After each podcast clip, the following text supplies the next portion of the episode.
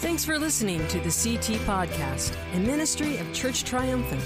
Another opportunity for you to be equipped and encouraged to win, disciple, and send. For further information, go to www.churcht.org.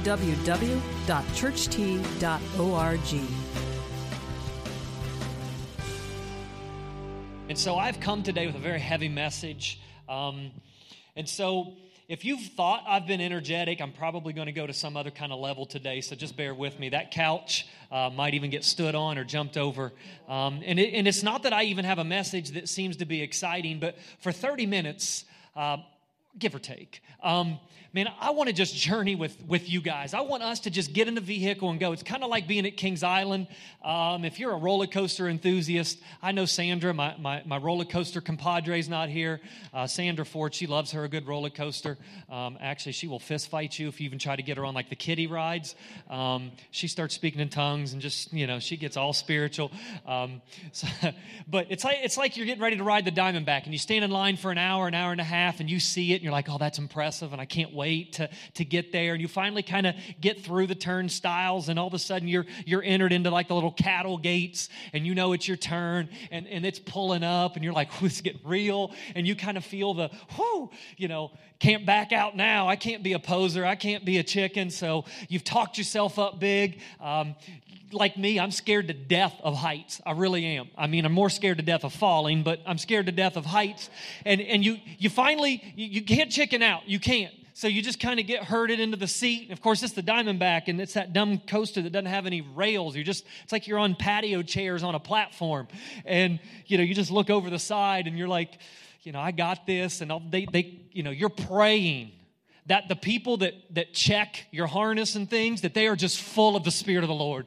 That that they prayed that morning and they come because i swear they just go by and they're just like you know oh, it's good it's good. And you're just like you know you're hitting against it. And you're you know i pull it so tight you know just like oh, just you know i'm not going anywhere. And all of a sudden it leaves the station and you realize this is happening this is about to go down. And you start to go up the hill and you get that exhilaration, you get that feeling. That's what I feel like today, that we're just kind of like getting ready to leave the station. And so let's do that together because uh, I've come to confront.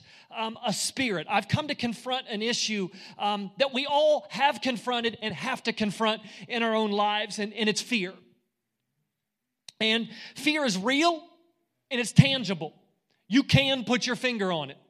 It has a causation in our lives uh, as Christ followers that is tangible and it's real, and it's a spirit from the enemy that is sent to destroy us, to hold us back, to keep us from being what God has called us to be.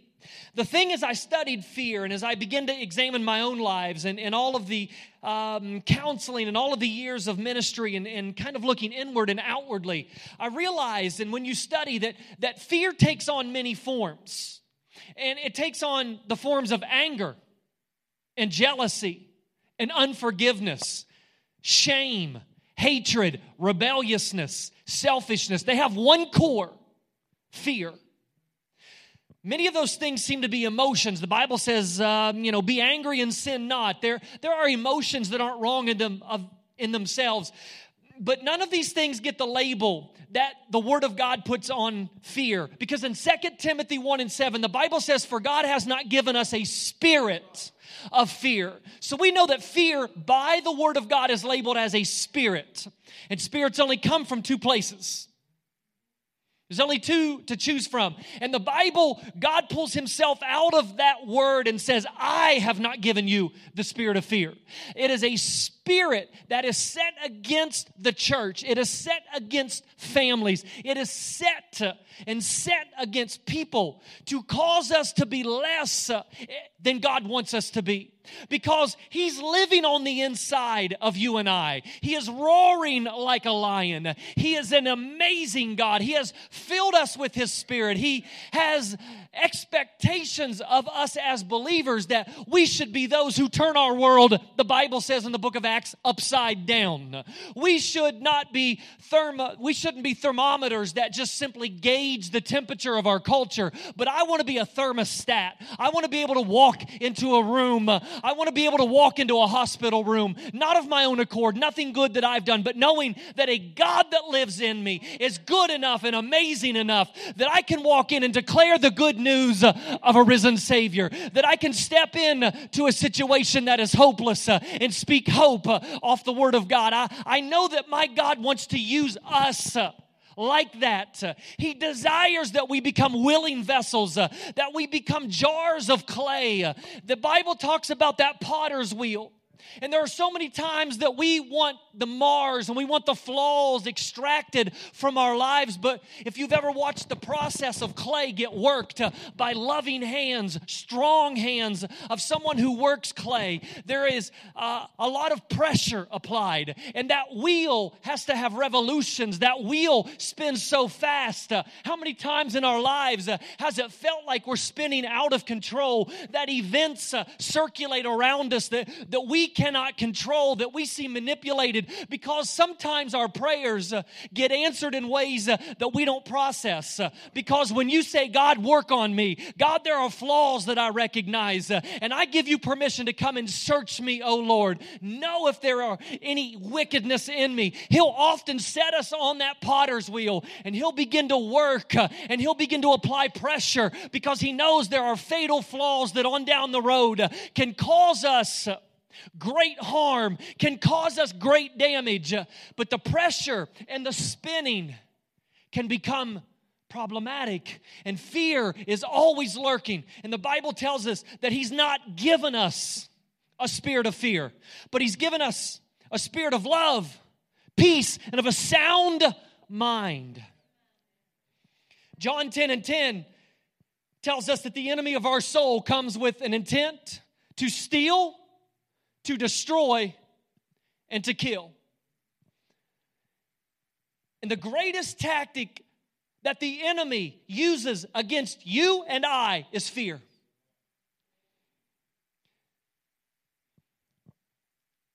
Fear doesn't want to be talked about.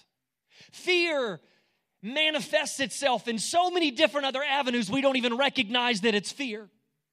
We think that the jealousy or the anger or the issues that we have in our lives that we're frustrated on why there doesn't seem to be that breakthrough. Why, when I pray, it seems as if I'm hitting a brick wall. Why do I have to go home to the family that I have to go home to? Why was I born in the situation that I was born in? Why is my ministry seemingly ineffective and I'm not going anywhere with where God has called me? Why is my marriage falling apart right before my eyes? Why, God, have you brought death into my life? God, why have you brought all of the circumstances. And fear is always lurking in many different manifestations, but it comes back to a spirit of fear. And it's crippling and it's binding. And I've come today to speak boldly against fear and to tell us that by the end, by the time that we get over that hill on that roller coaster ride of faith together, that we are will expose it deal with it. And somebody, and a lot of people can walk out today and recognize that in their life uh, there's been fear at work and no more and no more. Because God has a vision and a plan for every family, for every believer, because every believer can minister. Every believer should be finding other people to bring to Jesus. Uh, we should be his ambassadors, his disciples. Uh, he has sent us and equipped us. And I want to be all that I can be for the Lord God.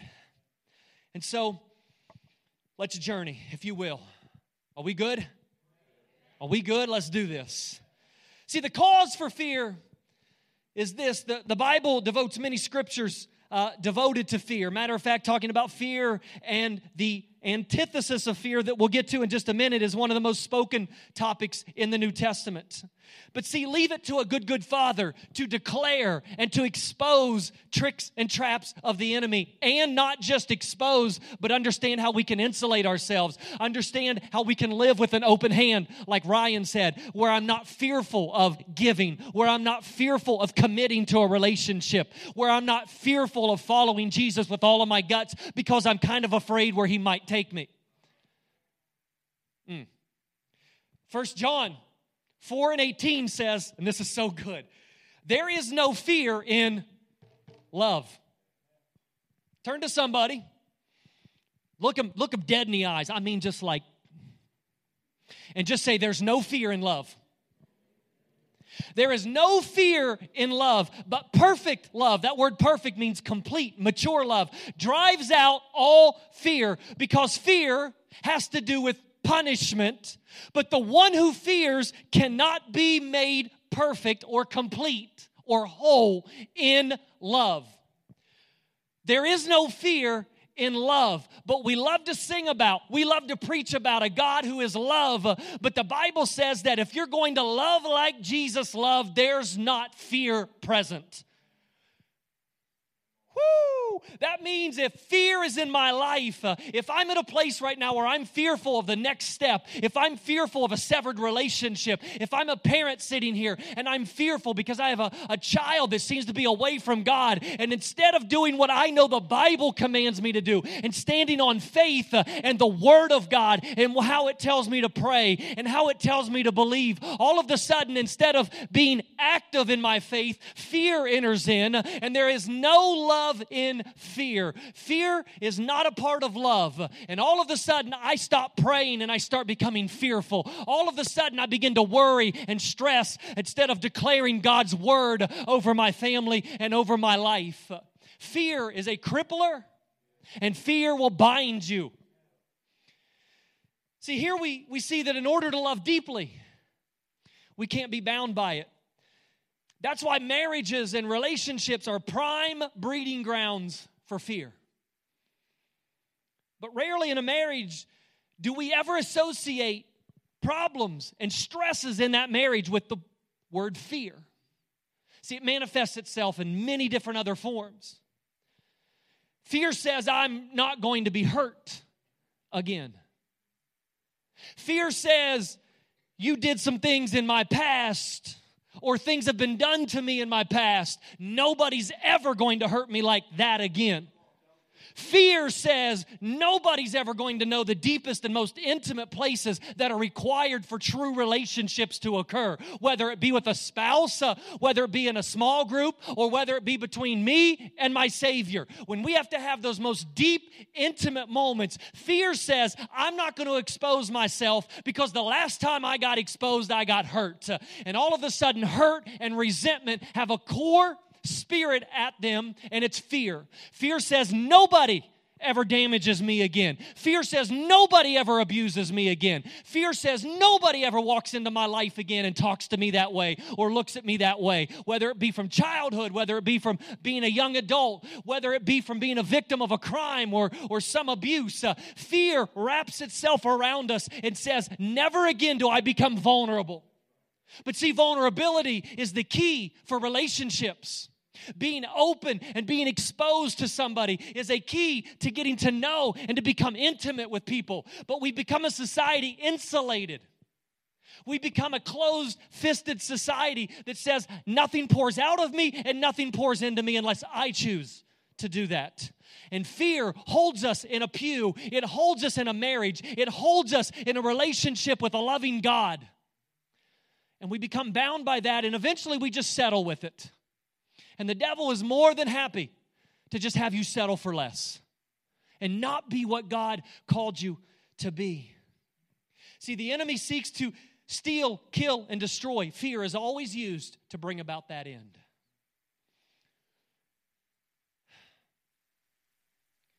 The parallel between fear and fright, because we use them interchangeably, the English language is not a very pretty language.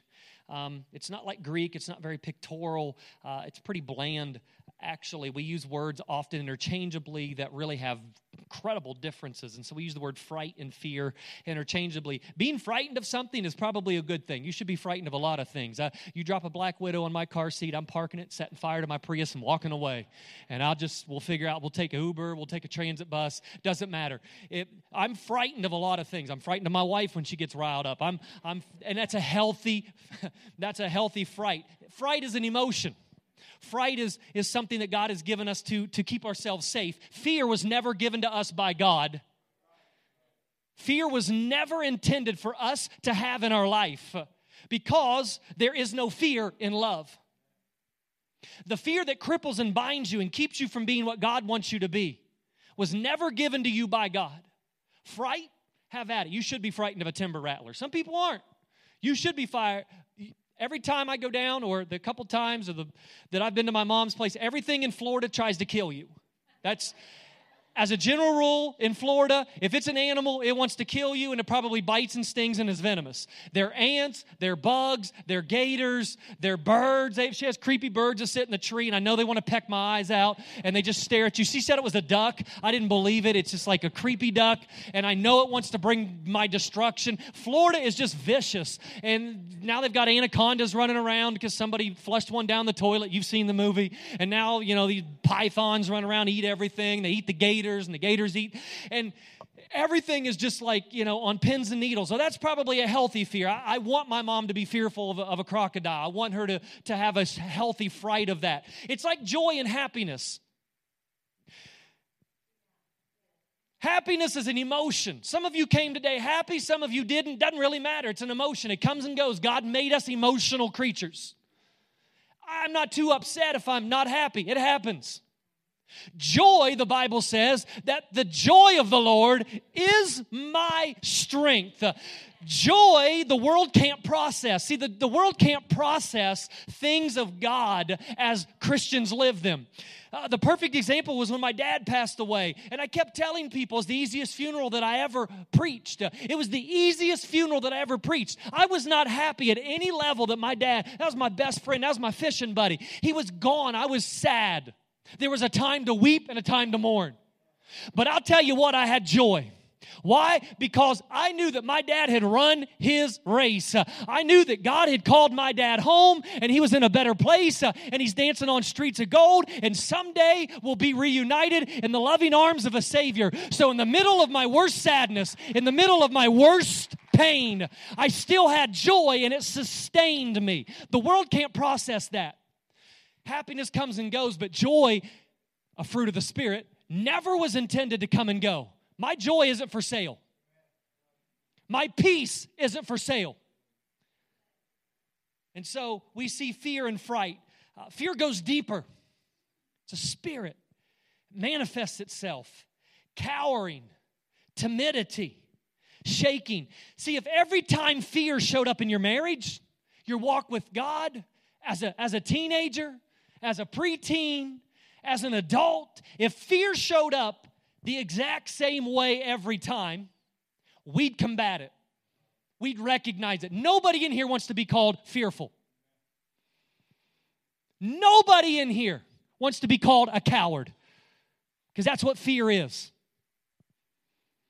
Nobody in here says, Yeah, I'll take that. I'll, I'll, cowardly. We would be ashamed of that. And we would cover that up and say, I'm not. And we would try to be, especially us dudes, would try to do manly things to show that we're not cowardly. But we see, we, we live in a society where men are under attack like never before, as husbands and as fathers, and they're crippled by fear. We live in a society where men are made out to be the goober all the time on TV and commercials. We are under attack where, where men struggle to connect with their children. They struggle to be a godly man. Why? Because fear has entered in, but it takes on many different forms. Fear doesn't manifest itself as fear all the time. So we, we strut around and we, we talk big. Had a conversation with a young man about a week ago. Toughest conversation I've ever had. And this young man said, You know, I, I'm out here doing grown man things. And I said, You're a little boy. You're a little boy because real men serve Jesus. Real men don't do what you're doing. You're being a little boy right now. You need to grow up. And it was a tough conversation to have because the world says that's real man stuff. That's, that's macho. That's machismo. But God says, here's what I want you to pursue for your life. But fear has this young man so bound. But if I try to tell him, you're afraid, you're fearful.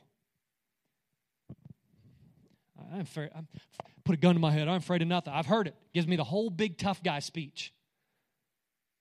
I, am fearful. No man can do anything to me. I, yeah, you're fearful because you know that God wants to take your life for His glory. What if God puts you in a pulpit someday? What if God has you leading a ministry? What if God wants you to start a small group six weeks from now? All of a sudden, you can see fear if we're talking street business, if we're talking selling some weed, if we're talking about, you know, throwing some guns around, this kid's cool, man. He's he talk he'll talk big all day. But when you talk about what if you let God have your life uh, because you have a calling on your life and you're so fearful of that calling because you know that God is incredible enough, but you know he won't force you. Then all of a sudden you see fear and you realize that this young man is living out a false reality because fear is false evidence appearing real. He's living out a false existence because he knows there's a calling on his life, because he knows that there's more to life than what he's doing. But the fear is how do I submit to a God yet retain my own identity? How do I submit to God and still do the things I want to do? How do I submit? To a Savior and yet continue down a road that I enjoy, that I think makes me a man, that I think makes me tough. And so fear manifests itself so many ways. John 8 44 declares that the devil is the father of lies. Revelation 12 said that Satan is an accuser of the saints. His job is to make sure you know your past. His job is to make sure that every time you're reminded of all your faults, all your failures, who your family is, who your mom was, who your dad was, why you'll be an unsuccessful person, why you can't be used, why you're no good, why you fall and fail at the same thing every day, year after year after year, to the point where you finally decide, I just have to live with it. It must be my thorn in the flesh. He's the accuser of the church. And he'll remind you of every deed that you've ever failed at over and over. That's why fear keeps us out of the Word of God. Fear keeps us from praying the Word of God. Fear keeps us from standing on the Word of God that declares that by His stripes uh, I've been healed. It declares that Jesus said at Calvary when He drew His last breath, uh, It is finished. And when he said it is finished, he meant it was finished. That the death of sin was complete. That he had broken the back of sin. That even death, our mortal enemy, he mocked it and said, Death, where's your sting? I've broken your back, death, that even death uh, is not the end of us in Jesus Christ. But the devil will remind you. In Revelation 21 and 8, the Bible plays out this huge list, this, this list of like eight or nine items of the kind of people that will inhabit hell. It talks about idolaters, it talks about adulterers, it talks about the sexually impure or immoral, it talks about liars and murderers. But you know the first one on the list fearful. I'm not saying one's more important than the other, one's worse than the other, but it's just strange to me that of all of these things that we would go murder, idolatry and adultery, all of the woo. He lists the fearful as leading the parade into hell. Because fear will keep you from even wanting to be saved. Fear will keep you in a pew when you know that today is the day of salvation.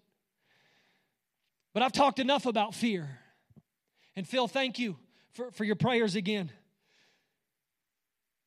Romans 5 and 20 says that God's law was given so that man could see how sinful we were, that we could never measure up to the law. The more and more that we sinned, the Bible says that the grace of God abounded much more than sin. So don't think that fear is the beginning or even the end of your story. Because if fear is real and it is a spirit sent to destroy, and to kill and to keep us bound. I promise you, God has something that will beat fear every single time of the day, and that is faith. Faith and fear do not cohabitate. Faith and fear don't walk hand in hand. They can't and they won't. Even the Bible says that light has no fellowship with darkness. Uh, faith and fear are not going to vie for your affection. Faith uh, is the enemy, it's the antithesis of fear. Faith uh, allows you to look at a situation that seems to be one way, but stand on the Word of God and say, But my God said, my God said that there is perfect peace. My God said that weeping might endure for an evening, but joy comes in the morning. My word, the God that's been poured into me, says that his mercies are new every morning I get up. And so when we begin to have faith, uh, it is directly tied to the word of God. That's why reading the word of God, that's why praying the word of God is the most powerful and effective thing that you can do as a believer because the enemy will try to get you into political discourse discourse uh, and psychological discourse. Uh, and it'll try to get you into which preacher on TV is better than which. And there's this new thing coming. But the Bible says uh, that the Word of God is established forever and ever. That He, in the beginning, He was the Word, and the Word was God, and the Word was with God. He has forever given us the manual that will defeat fear every single time. We know that faith is a commodity. We know that faith is referenced as a spiritual gift in 1 Corinthians 12. As with any gift, God gives it to those who ask. Matthew 17 and 20 says faith can move mountains. Whether that's metaphorical or physical, have at it. If you want to stare at Sugarloaf and Mount Logan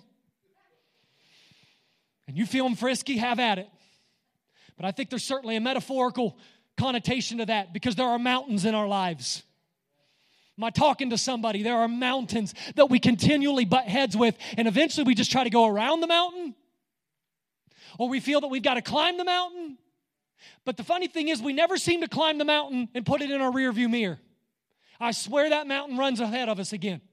And the very mountain you thought you climbed and slid down and it was in your past, if we don't confront it with the Word of God, and the authority of the name of Jesus, that mountain just seems to be right there again. Faith allows us to see ourselves as God sees us. Wow. That's a whole other message series. That is actually one of those like where people take notes and put them up here. I'm horrible at that. I apologize.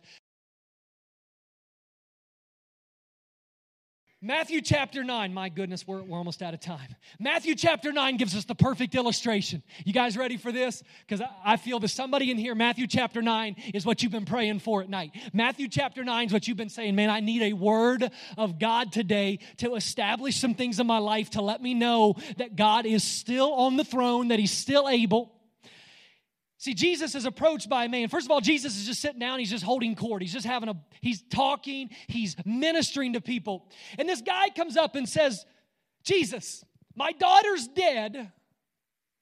I know you can come heal her. And so Jesus gets up and begins a journey to this man's house. Along the way, Everybody gathers around. See, not everybody that follows Jesus is a follower of Jesus. Not everybody that's in the crowd gets it. It's not an exclusive club in the sense of a country club. It's just some people want to come for a show. Some people just want to be part of the fad. So Jesus is walking towards this man's house, and all of a sudden, Jesus stops and says, Who touched me? And the disciples are amazed because they say, um, and they don't give us numbers, but there are probably at a minimum several hundred people bumping into you, talking to you, pulling on your garment, trying to get your attention. He's well known as a controversial figure at this point. And he stops and says, Who touched me? And the disciples, of course, can't process the spiritual depth of that. And they go, uh, Everybody's touching you. And he says, I feel that virtue has left me. And we know that there was a woman with an issue, that she'd spent money and time on every doctor. But she just knew that if I can just get through the crowd and if I can just touch even the bottom or the hem of his garment, I can be healed. He doesn't have to talk to me. He doesn't have to have a discourse with me. I don't have to have dinner with him. I don't have to pay money. I don't have to be good enough. Uh, I'm filthy. I'm bleeding. I'm dirty. Nobody can help me. I know if I can just touch him that he could heal me. And he turns around and in verse 22 he says, Your faith has made you healed. Actually, he says the word whole. If you look at the word whole there, it goes beyond healing. She got put back together. Oh. But he keeps going. That wasn't even why he had gotten up to leave. See, when Jesus gets up, when Jesus moves, uh, the ancillary miracles that happen when God is exalted in a place are incredible because the needs in here of so many are so varied. No one man or even group of men or, or, or elders or believers could even deal with all of our issues, uh, but there is one that can deal with all of our stuff uh, at the very same time. And so Jesus is on his way. He heals or brings back from the dead this girl. And then two blind dudes show up and they say, Jesus, son of David, have mercy on us. And watch what he says. Jesus says, Do you believe I can heal you? And they say, Yes. Verse 29 gives us a glimpse into faith that I needed reminded of. And he says, According to your faith. Everybody say, according to According to is like a bad English word for in proportion. I bought my brag, I bought my bag of Fritos. No donuts. I promised uh, Steve that I wouldn't bring an empty box of donuts. That upset him the last time. He started looking for another church. I, I told him I would never do that again, and he came back. Whew, I dodged a bullet there. But probably why I didn't speak for six months because that was so mean. so I brought a real bag, Steve. You can have it. Um, I'm not going to eat any because they're not on my approved, you know, look look good diet here. Um, but I would love to eat them. And so these Fritos, I don't know how many are in there. It says that uh, one package is 28 grams. It doesn't tell me how many little Fritos are in here. Um, there's nothing I can do to change the amount. I can only eat the Fritos according to what's in the bag. If I'm really hungry, 15 seconds. John Ewing, I don't know how quickly it takes you to bust up a walking taco, but I you know, if I dump these out and I start eating them, eventually the bag runs empty, I'm done. I can eat in proportion to what's in the bag. Jesus looked at them and says, In proportion to your faith, you've been healed. So we know that faith wavers. We know that our faith can become weak. We know that our faith can become strong. And so we know that faith is not some just perpetual movement uh, that we don't have to take care of. We know that faith has to be guarded. We know that faith is something that is in proportion to or according to. There are times in my life where my faith isn't very strong. That's why circles are better than rows. That's why Somebody pours into me when my faith is weak, and they pour into me the Word of God. They'll pray for me in a back room and say, Listen, here's what the Word of God is telling me to tell you because you're too weak right now to get the answer for yourself. Uh, let me, as your brother, let me, as your friend, uh, let me step in the gap for you and deliver you a word or a kind gesture. But let me deliver you what the Word of God says that you are a son and an heir of Christ Jesus. Let me tell you that if you feel like you're in last, the last shall be first. Let me tell you that just in case you forgot, that He died on a cross uh, so that you could forever be free from the burden of sin in your life. Uh, well, I'm addicted and I, and I have no faith. Well, let me remind you that addiction does not distress Jesus, uh, that addiction does not distress our Lord and Savior, that there is healing for addiction. There is salvation for those who will call on the name of the Lord. He is not dismayed or bothered or upset by all of our maladies and issues, uh, but we know that faith can be weak and then our faith can be made strong again. So let's get real for just a minute. Not that, I, not that we've been being fake together, but it's something preachers say. Let's be real. Jesus. Second Corinthians 5 and 7 says that to the believers, we walk by faith, not by sight. There's a reason for that.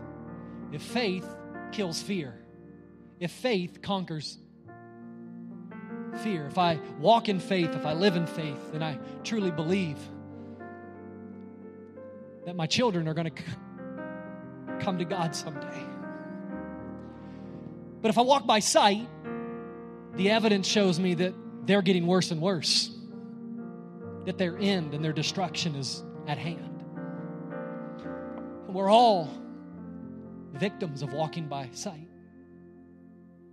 That's why we call it a walk of faith, right? We call it a journey of faith. We say these things, but we sometimes need reminded what the Bible says. And it says that I can't walk by sight because you know what sight does? Sight gives me a false evidence appearing real. Even like the little boy blind from birth that the Bible gives us an illustration of. I've used it before, just don't know where I've used it. This young man comes to Jesus and he says, I've been blind from birth. The disciples start talking and they say, Well, who sinned to make him blind? Was it him or his parents? Because blindness is a bad thing. It's not good. Nobody signs up to be visually impaired. Nobody says, Yeah, I'll, I'll take that. So somebody must have goofed. And Jesus looks at this individual and says, You were made blind from birth, also that the Son of Man can receive glory. And then he heals him. And that little boy growing up in a society not handled and not equipped to handle blindness would have been made fun of, had less opportunities, probably didn't receive schooling, probably had to beg, probably had been given away. You don't know, but it wouldn't have been good. And Jesus says, just so that someday I could receive glory from your life. You were blind. Nobody sinned. We try to figure things out when we walk by sight. Faith allows me to look at something and say, You're not going to take me out, devil. My marriage is on the rocks. Everything points to no resolution, everything points to disaster. And if I begin to walk by sight, that will be the eventual end. But there's faith that kicks in. And faith can look at a situation, no matter how broken, no matter how disastrous, no matter how broken somebody is, no matter how shattered somebody's life is. Faith can look at that and say, But the Word of God says. And I just had to come today and I had to declare that Hebrews 11 and 6 says it's impossible to please God without faith. I want to be pleasing to Him, I have to have faith. And there are people in here that fear has you. You're gripped by it right now. You thought it was just an anger issue. You thought it was just jealousy. You thought But the enemy always gets exposed by the Word of God. The Word of God says that we are more than conquerors. We even get to be heirs, join heirs with Christ Jesus. Says, I'm a child of a God who is holy. He says that I've given you a spirit of adoption whereby you can cry, Dad. Beautiful thing about adoption is always this. I always like to say this. When you're adopted, it's on purpose. When you're adopted, it's you've been chosen. You can be born, trust me. My my mom might even admit I was the what the heck baby. I was the I thought we were done with kids. oh crud. Guess we're working longer. You can be born on accident in that sense. When you're adopted, there is a choosing. There is a decision that says, everything that I have you have the same rights as any other of my children, whether they be natural or adopted. Adopted kids don't get less of the pie. And we get to say, He'll adopt me. But I'm broken. He'll adopt you. He'll give you the Spirit. And that's not a spirit of fear because the Bible says He's not given us that. Thanks for listening to the CT Podcast, a ministry of Church Triumphant. Another opportunity for you to be equipped and encouraged to win, disciple, and send. For further information, go to www.churcht.org.